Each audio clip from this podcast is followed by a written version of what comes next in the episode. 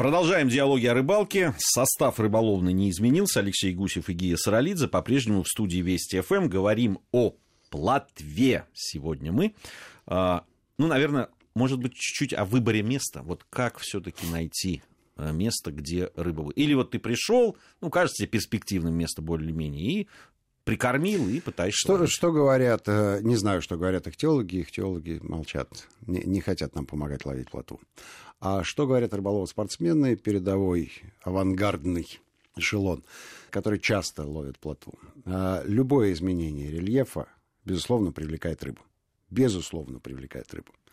Идеально перепад глубин, идеально сочетание, когда а, каменистая россыпь граничит с песком, или с э, илом, все равно. То есть любое изменение рельефа привлекает рыбу по массе причин. В, в этих камешках, в растительности живет корм.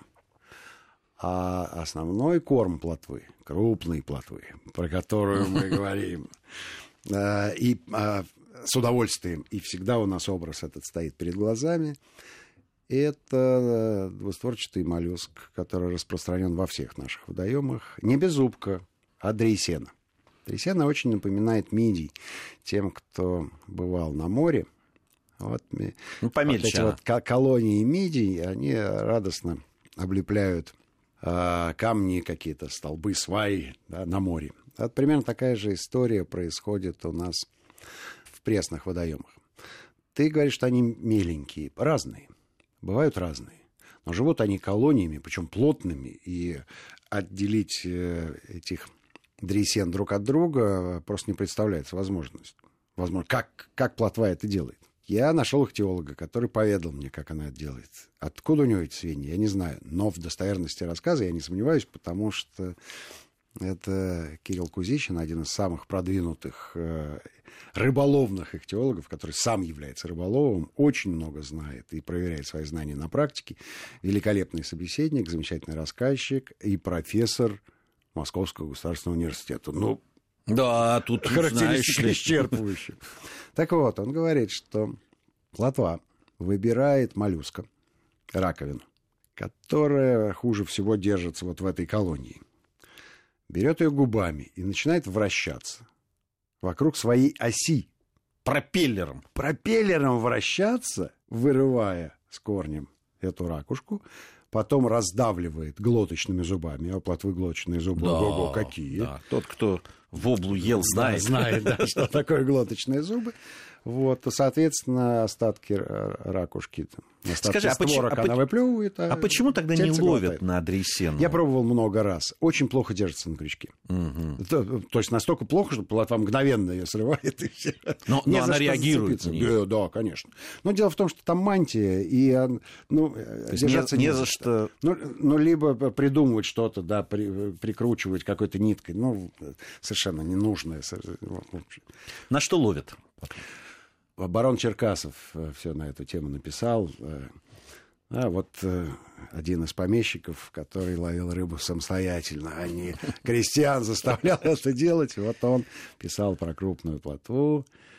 А, муравьиные яйца. Муравьиные яйца. Запрещенный сейчас.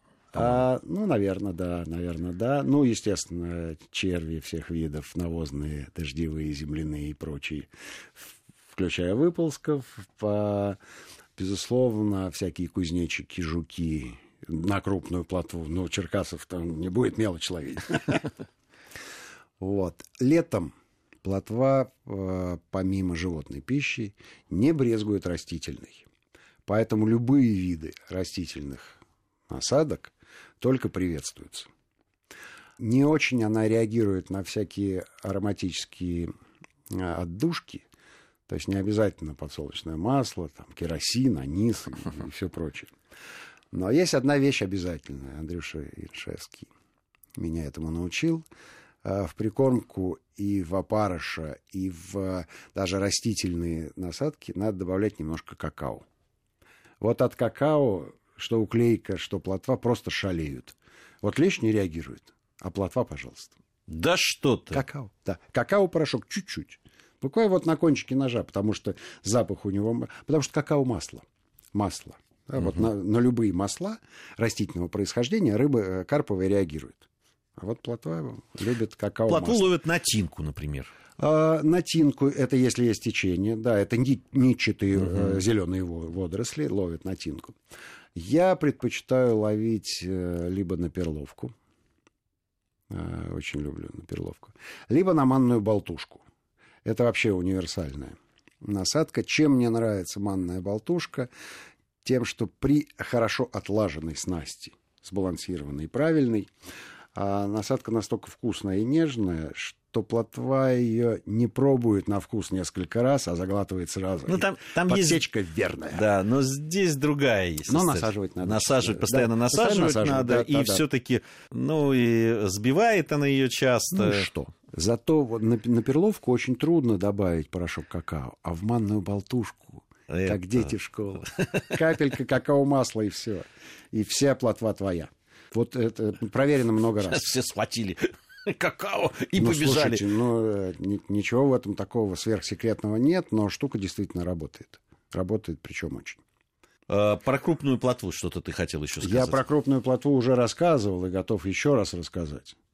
Какую плотву я видел своими глазами. И, конечно, э, у меня даже в голове не укладывалось. То есть рассказов я слышал много. Рыболовы знатные рассказчики умеют и руки развести, и, и, и лапшу повесить они, на уши. Они даже вот в студию в радийную приходят и это делают. Уже с, с раздвинутыми руками. руками. Поэтому проходит... Сложно войти. Боком, проходит боком в дверь. Вот, а случилось это в городе Кременчук, где известное Кременчугское водохранилище, что на Днепре. А любое водохранилище э, не просто так появляется. На дне этого водохранилища что практиковалось в советские времена, остались и жилые постройки, и продукты жизнедеятельности человека, в том числе и погосты, кладбища, и все, что с этим связано. И вот считается, что самая крупная плотва, она как раз в районе затопленного кладбища. Легенда красивая. Ну, Легенда она красивая. страшноватая, ну, если ну, ну, не лови ночью, лови, лови днем, либо, либо свечка. Чертил, кружок ловишь. Вот. Я увидел эту плотву. То есть мы пытались ее половить, но они говорят, что зимой в основном у нас отловят, а, а с берега мы ловили-ловили на Днепре, поймали э, какое-то количество карасей, в основном лещ, лещ-подлещик, а полотва нам... Ну, карась хороший был, я Плот... помню. Да, да. Карась такой хороший, зачетный. Хороший. Ну, с одной стороны мы ловили карася, а с другой стороны леща. Так, там э, такая коса была очень удобная. Вот. А с плотвой история очень простая. Идешь на рынок в городе Кременчуг, и раскрываешь глаза от изумления. Но вот мы, мы обратно возвращались на поезде, и, и мне подарили вяленую плоту, вяленую. То есть уже усушен. Усушка, утруска прошла. Которая занимала весь столик в купе. Весь, без остатка. Но они говорят, что полтора-два килограмма это далеко не предел. Ну, это сети, да, там все-таки? А, не знаю, не знаю. Я не спрашивал, я не спрашивал у людей, которые торгуют, но Ребя, ребята, которые ловят, э, говорят, что по зиме каким-то образом они вычисляют. Ну, часто просто GPS. А это было лет там 15-20 назад, э, когда GPS не было. Но как, каким-то образом они ориентировались на местности. И все время в одном и том же месте сидит э, небольшое количество рыбаков и высиживают эту плотву и ловят на обычные снасти. Ну, зимой поставить э, сети на плотву – это да. целое, целое дело. Тем более на Днепре с его громадной акваторией. Вот такая плотва. И до сих пор она у меня. А недавно же мы снимали. Э, в те же места мы приехали через 15 лет после первых съемок. И я рассказал эту историю э, местным ребятам. И один из них поехал на рынок и привез нам плотву. Больше килограмм.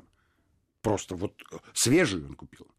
Это свежая, вот даже ну, не вяленая. Ну, ну, свежая какая? В смысле, а, какая? Ну... Вот э, э, высушенная плотва, но вот совсем прям... Э, мы были там э, в начале лета, то есть это была э, весенняя плотва, уже вот-вот э, готовящаяся к нересту, которая, ну, огромная рыбина. Ну, реально огромная рыбина.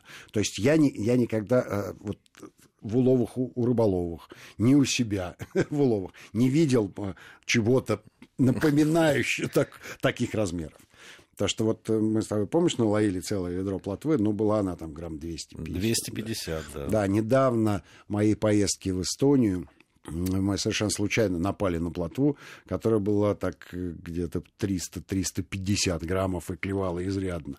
Но она, она все равно кажется мальком по сравнению с той плотвой, которая 350 за, грамм килограмм. плотвы. 350 это ого-го, какая рыба. Это очень, конечно. Это Вообще, надо какая. вот, завершая наш разговор о плотве, конечно, очень увлекательная, очень э, в то же время, знаете, все-таки надо обладать. Это не просто ты приехал, там и э, какао добавил во что-нибудь и тут же начал ловить. Все-таки ловля здесь и действительно и поклевку надо почувствовать рыбы. Ну, это такая уже для того, чтобы хороший результат был, надо потрудиться и иметь какие-то навыки и Но в рыболовной среде вообще много с плотвой связано. Да? Есть э, понятие плотвиный клев, и мы немножко обсудили уже. Есть понятие плотвиная погода. То есть плотвиная погода. Да, это такое пасмурное, и иногда может быть дождичек моросить. Почему-то плотвиная погода. да. Ну, и капризная, как плотва, э, Это- совершенно известное да, да, выражение. да, про, про женщин обычно. Про, про женщин.